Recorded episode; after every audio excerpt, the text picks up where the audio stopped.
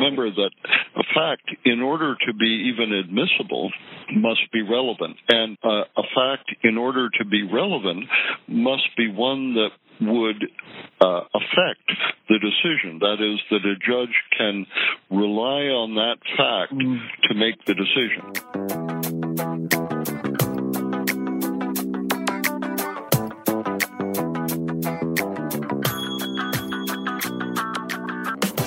And welcome once again to Jumping Off the Ivory Tower with Professor Julie Mack. My name is Dana Cornwall, and I'm the project coordinator at the National Self-Represented Litigants Project at the University of Windsor Law School. And I'm Julie McFarlane, the N S R L P director at the Windsor Law School. And I'm speaking loudly because we discovered that Dana's voice is much louder than mine. Who would know? Apparently. I don't quite understand this. This, as I as I mentioned, this issue comes up in other instances in my life. So da- Dana's just a big shouter. I am. I'm very loud.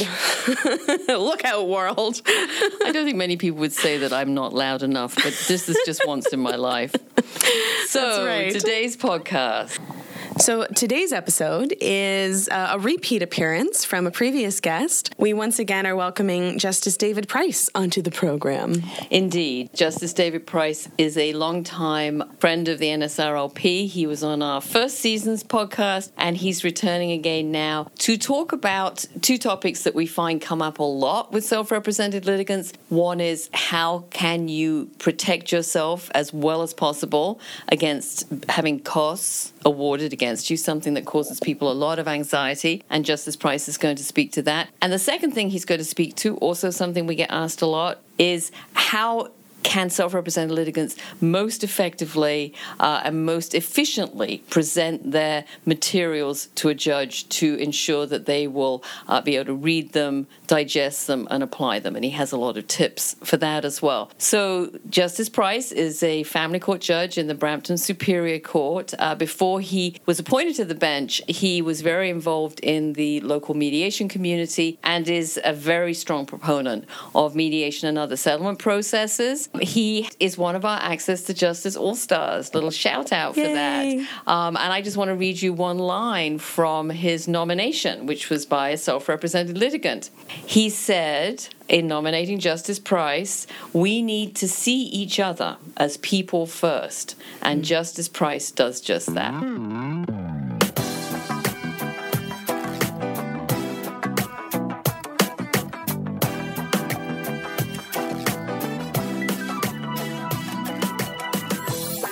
Hello, David. It's Julie calling. How are you? Very well, thank you.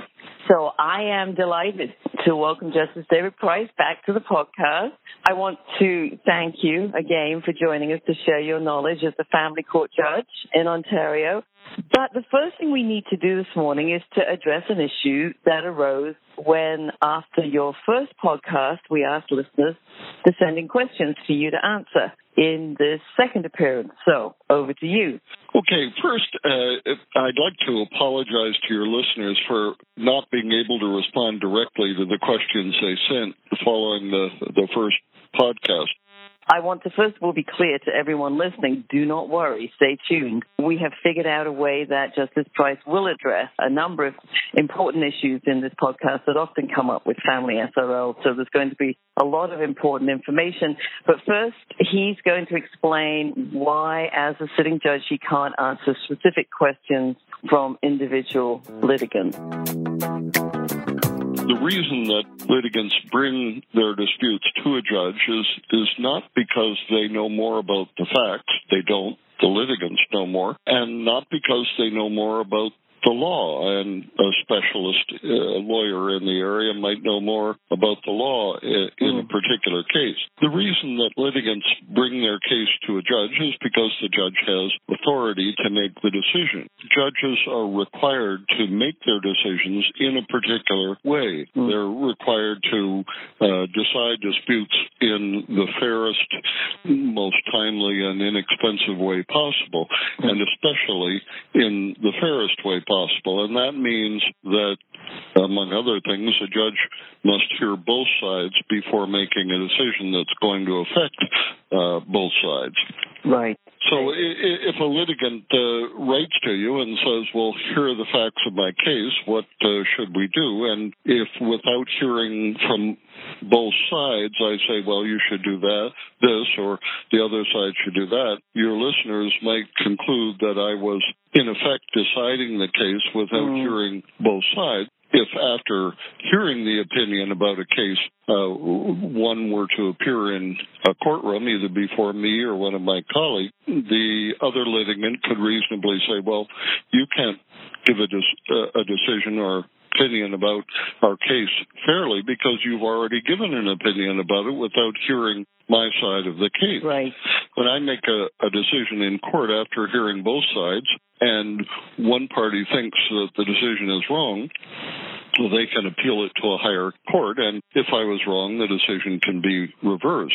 So what we're going to try to do in today's podcast is to ensure that we can uh, get as much information as possible out in relation to the questions that we were asked, that people sent in after the first podcast. And, you know, I should say that there are a, a number of questions that we hear about frequently from self-represented litigants in family courts. So, in fact, what we're able to do in this podcast is fairly easily uh, pick up those questions and have you address them as general questions rather than specific questions from individual litigants. So I think that's still going to be extremely useful for people. And we're also going to make sure that there is information available on the website and links to the Superior Court, the Ontario Superior Court. But I've taken the liberty of consolidating the questions that folks sent in to us um, so that they don't have case-specific facts any longer because of the difficulty that you've just described, Justice Price, with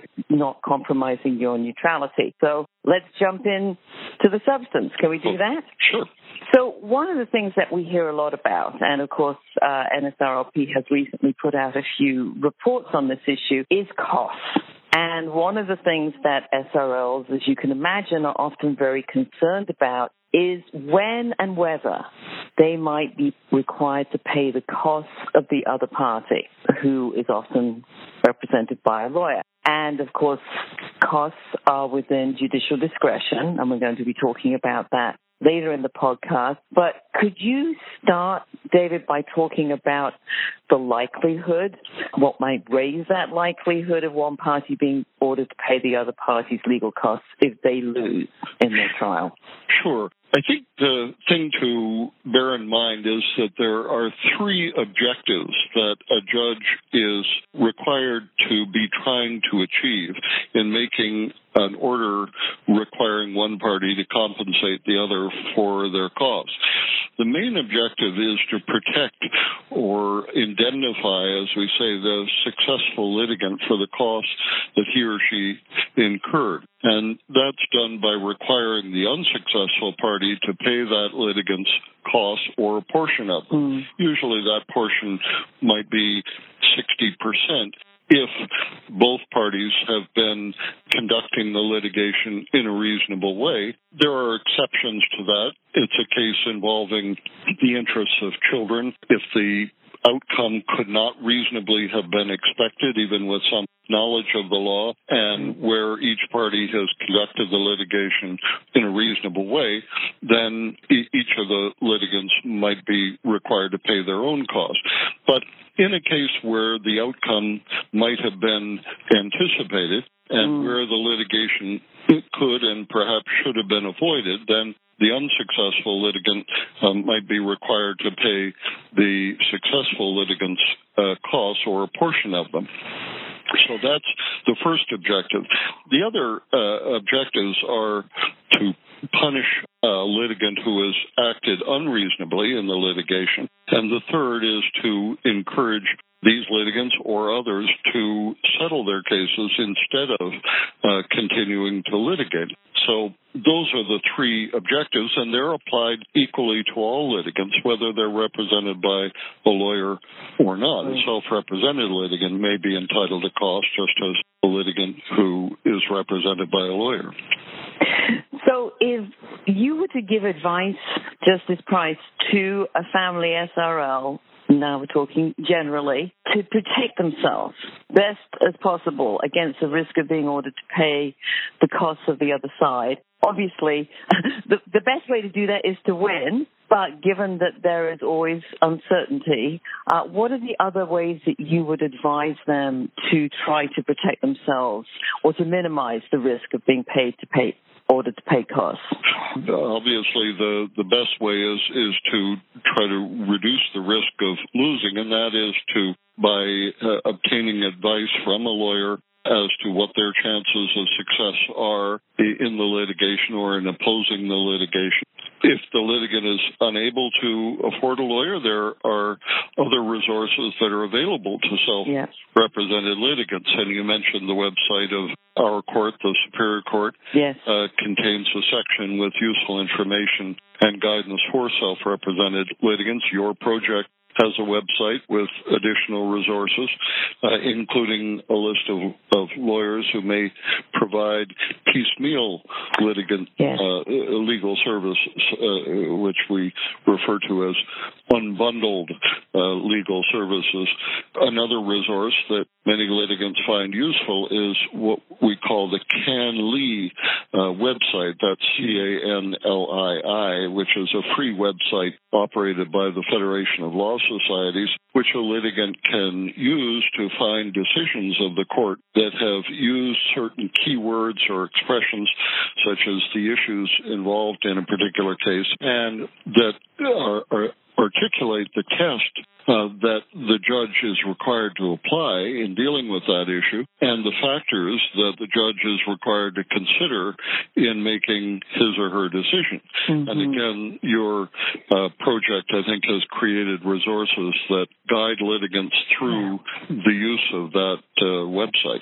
Right, and uh, the CanLII primer and also how to read and understand a case report, and we will include all these links in the uh, podcast uh, page at the end of this. But I know as well, Justice Price, that one of the things that you have been very strong on in your judicial work is trying to encourage parties to consider making offers to settle. And of course, that will also affect how likely it is that somebody will be asked to pay the other side's costs and how much. So would you say a little bit about that?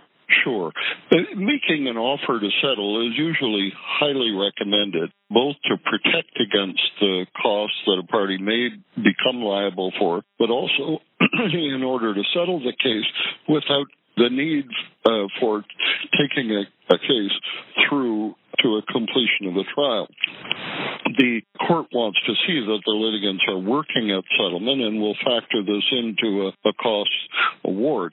If their offer was better than the outcome uh, was, in other words, if the party who received the offer would have been better off by accepting it right. instead of going to the end of uh, the trial, then the judge may conclude that it was the party who received that offer and did not accept it who really caused an unnecessary trial. And in mm. that case, the litigant who received the offer, even if that litigant was successful in the outcome and would normally be entitled to his or her compensation for costs, might forfeit their right to those costs and, in fact, may be required to pay compensation to the costs of the unsuccessful litigant, in effect, as a reward for making an offer that right. could have uh, rendered the trial unnecessary. Yeah. So, so the bottom line here is that people really should think seriously about making reasonable offers. Obviously, they're not going to offer something that they wouldn't feel met their needs, but that judges will always pay attention to how much evidence there is of efforts to settle. Is, That's is, right. Is that and, right? Yes, and I think that is a key uh, benefit of of consult- of a self-represented litigant consulting a lawyer for, as you say, an unbundled legal mm. service. That is to get advice on either an offer that has been received or an offer that can be made to the other side that represents a reasonable outcome for the litigant. I'd like to move on to a question, Justice Price, that we hear a lot, which is people come to us and say, There's a lot of conflict in my family case. You know, myself and the other parents, if this is two parents, have different stories about what's happening here, what's best for the kids. And they ask us, you know, what is a simple question, but I know it has a complicated answer. How do I best ensure that my evidence is considered by the judge? And one of the things that we, I think, often hear in people's discontent, if I can put it that way, is a feeling that the judge has not reviewed their material until they stand in the hearing. One thing that it's important to understand, a judge hearing, for example, motions, may have up to twenty or twenty-five motions in a day to decide. And that means twenty or twenty-five motion material to review to read. the evening yes. before the case is heard. So the better the facts and the law, if it's available to the litigant, is organized, and the more quickly it can be reviewed, then the more likely the judge will take the time to be able read to go it carefully. It. Yeah. Yes. As I said, the information is available. If the litigant organizes the facts under each of those factors, right, then it makes it much easier for the judge to go through those facts in relation to the factor that he, he or she must consider, and to focus it then on the issue that the judge has to decide. So that is is an extremely useful exercise that a, a litigant can perform. And for each of the facts that the litigant is referring to, have a reference to the page and paragraph number of the particular affidavit where those facts are set out. Now, I know one of the things that is very difficult for people to do, and, you know, I don't think that we should sugarcoat this because it is very difficult, is to figure out just how much to put into their factum or their statements to the court. And I know that for a lot of self-represented litigants, they feel they have to put in everything they possibly can. And we know from some of the decisions and judgments that have been in, in cases involving self-represented litigants, not yourself, but other judges, that judges then become irritated that there is so much material and so much to read, some of which they don't consider to be relevant and, and may not be relevant. But, of course, this is very difficult for somebody to be able to judge. Do you have any advice to someone who might be tempted to put everything into their factum? Well, there is a, a great benefit to being to being discriminating uh, and selective as to what facts are there and what facts are not, and to consult a lawyer, again, for unbundled legal services in pruning uh, an affidavit of of facts that are not going to be uh, considered relevant by the judge.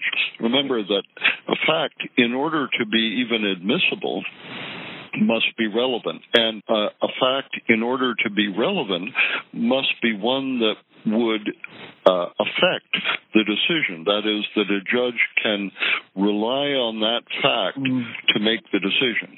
So that fact is one that might cause the decision to be more likely uh, to go one way than another. So CanLII database, so far as it provides access to cases where judges have said, for this issue, whether it's Uh, custody of a child or access to a child, here is the test that I must apply according to the legislation and the jurisprudence right. in order to make a decision. And here are the factors mm-hmm. uh, that I must consider in applying that test. Well, then, if the litigant has that test and has those factors, then the litigant can organize the facts under each of those factors. And that's so, how they can structure it. Exactly. Yeah.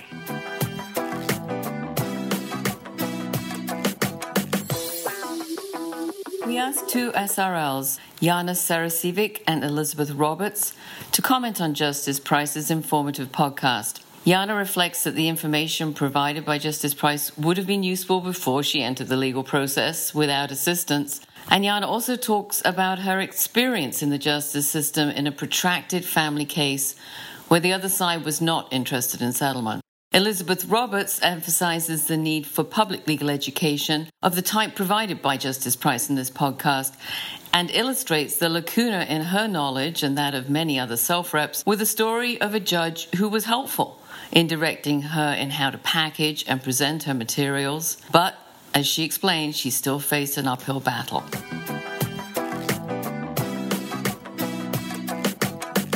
In theory, what Justice Price explained in this podcast sounds logical, just the way I always imagined our justice system could and should work. I did appreciate hearing, in plain English, the role a judge is meant to play in family law cases.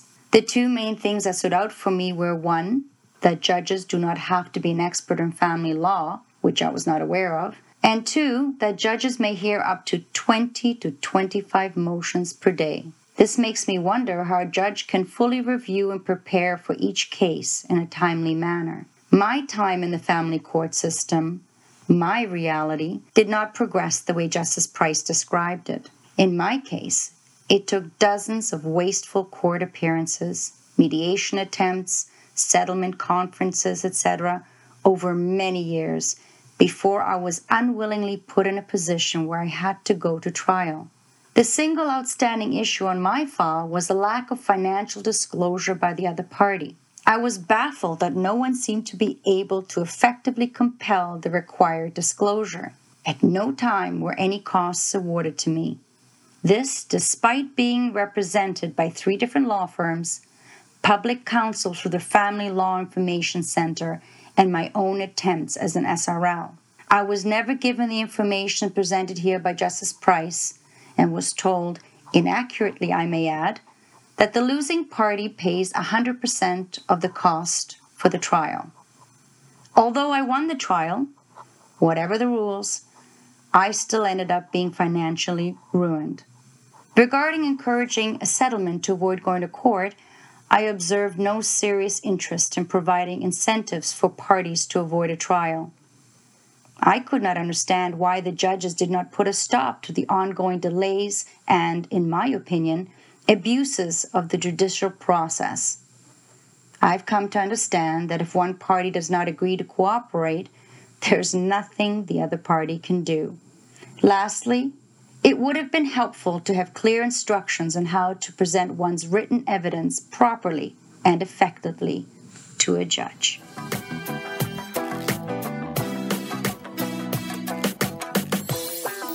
I appreciate Justice Price's comments. I cannot emphasize enough the need for public legal education and information training. I believe it was the Supreme Court of Canada law librarian Dale Berry who commented that it's not enough to communicate and convey information, but that the communication and information being conveyed must be understood by the recipient. That's a very important observation for self-reps who are struggling to understand process and law. It had been suggested to me that I observe a morning in motion court so that I could see what I might expect when my own matter was heard. What an eye-opener that experience was. The justice overseeing the courtroom that morning was respectful and sensitive to the needs of the self-represented parties, and that made a huge difference to the overall environment and to leveling the playing field to at least some degree. The justice commented to the self-represented parties in the room, which included myself sitting in the back row of the public gallery taking notes, and she said, "What I want to know from you is what the legal issues are, what the legal test is you are relying upon, and what it is you want me to decide." I sat back and thought, wow, now that was ten seconds of clarity and information I had searched for months to try and understand. The problem was, what the justice did not convey to the self-represented parties that morning was how to package the information that she had just provided to them. And most self-reps wouldn't even know how to interpret the information. I was lucky. I had some insight as to what she had meant because I had learned how to read case law. I went home and learned more about legal issues versus the facts of my case and how those two elements compared. I found case law that contained the legal test I needed to compare my facts against so that I could see if my facts met that test. And while in one hearing, that I was observing with similar issues to my own case, I paid attention to the case law the young lawyer read into the record. I went home and looked that case up online, and it fit with my own matter. I felt hopeful that I may have a chance of being heard. But what happened instead during the hearing of my own matter was because I had not been able to find clear information regarding the process of how to package my facts, and I didn't know how to package it correctly. I didn't understand. I did the best I could, but the justice that morning expunged my materials. When I realized what was about to happen, I scrambled. I asked permission of the justice to speak. I intuitively realized that it wasn't enough for me to put the case law that I was relying upon into my materials, because my materials had been processed incorrectly. I needed to read the case law, at least the main authority I wanted to rely upon, into the court record. When I finished, the justice looked at opposing counsel and said there was nothing more she could do. She adjourned the matter and ordered me to bring a notice of motion of my own in proper form. Now, being a self-rep is a learn-as-you-go process, and one thing I learned as I went along that would help assist with cost savings, I learned about Rule fifty-one, a request to admit. And request to admits help streamline issues, which can help reduce the amount of time that may be required to prove facts, and helps reduce the amount of documents that may otherwise be required and submitted to the court. And that can make a big difference in terms of costs. Affidavits, notice of motion precedents are provided to the public. That would be another way to help us understand through visual tools how these materials get laid out, and step-by-step processes.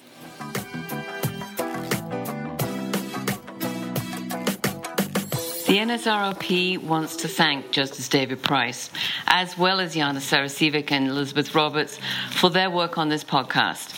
And to say if any listener has an idea for an important topic that we could use for a future show on public legal education, please get in touch and give us your ideas.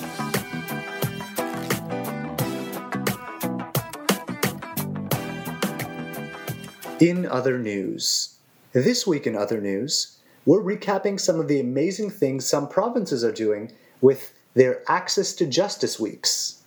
First off, Monday, October twenty-second, marked the start of the third annual Access to Justice Week in Ontario, hosted by the Action Group on Access to Justice. The week will include a range of sessions, including mental health, access and ethics.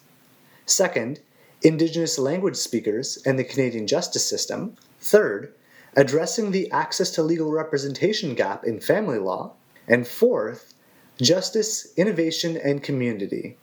For more information about the Action Group on Access to Justice or about Access to Justice Week in Ontario, we've included links on our website below the podcast. The event will also be using the hashtag A to J twenty eighteen on Twitter, and we're sure there'll be some exciting conversations. Be sure to chime in. Our second update is that Saskatchewan's second annual Access to Justice Week is currently running from October twentieth to twenty-sixth. The week includes discussions and activities that will engage different actors in the access to justice conversation, as well as highlight projects and programs that aim to improve access to justice for all Saskatchewan residents. The week-long events will build on themes from the University of Saskatchewan College of Law's twenty seventeen Dean's Forum on Access to Justice and Dispute Resolution, and will include a College of Law Faculty Research Roundtable, a Run for Justice fundraiser, an afternoon and evening of free legal resources trade show with Walk-In Family Law Information Clinic, Walk-In Wills and Estates Law Information Clinic, and legal information presentations. The Saskatchewan Law Review Lecture. If you're interested in chiming in on social media, search for the hashtag S K A to J twenty eighteen. Lastly, British Columbia had their Access to Justice Week from October first to fifth. This included a variety of events at the law schools of University of British Columbia, the University of Victoria, and Thompson Rivers University, and events hosted by the Law Society, the Law Foundation, and the B C branch of the Canadian Bar Association. These included events like Justice Hack B C, a discussion of how artificial intelligence can promote access to justice, the seventh Annual National Pro Bono Conference, a session of the N S R L P's S R L game, and even a couple lectures by Julie, including discussions of access to justice for survivors of sexual violence, and others on the role of the new lawyer in stepping up to the challenge of access to justice. Again, feel free to chime in on social media with the hashtag A to J Week B C. That's it for this week of Jumping Off the Ivory Tower.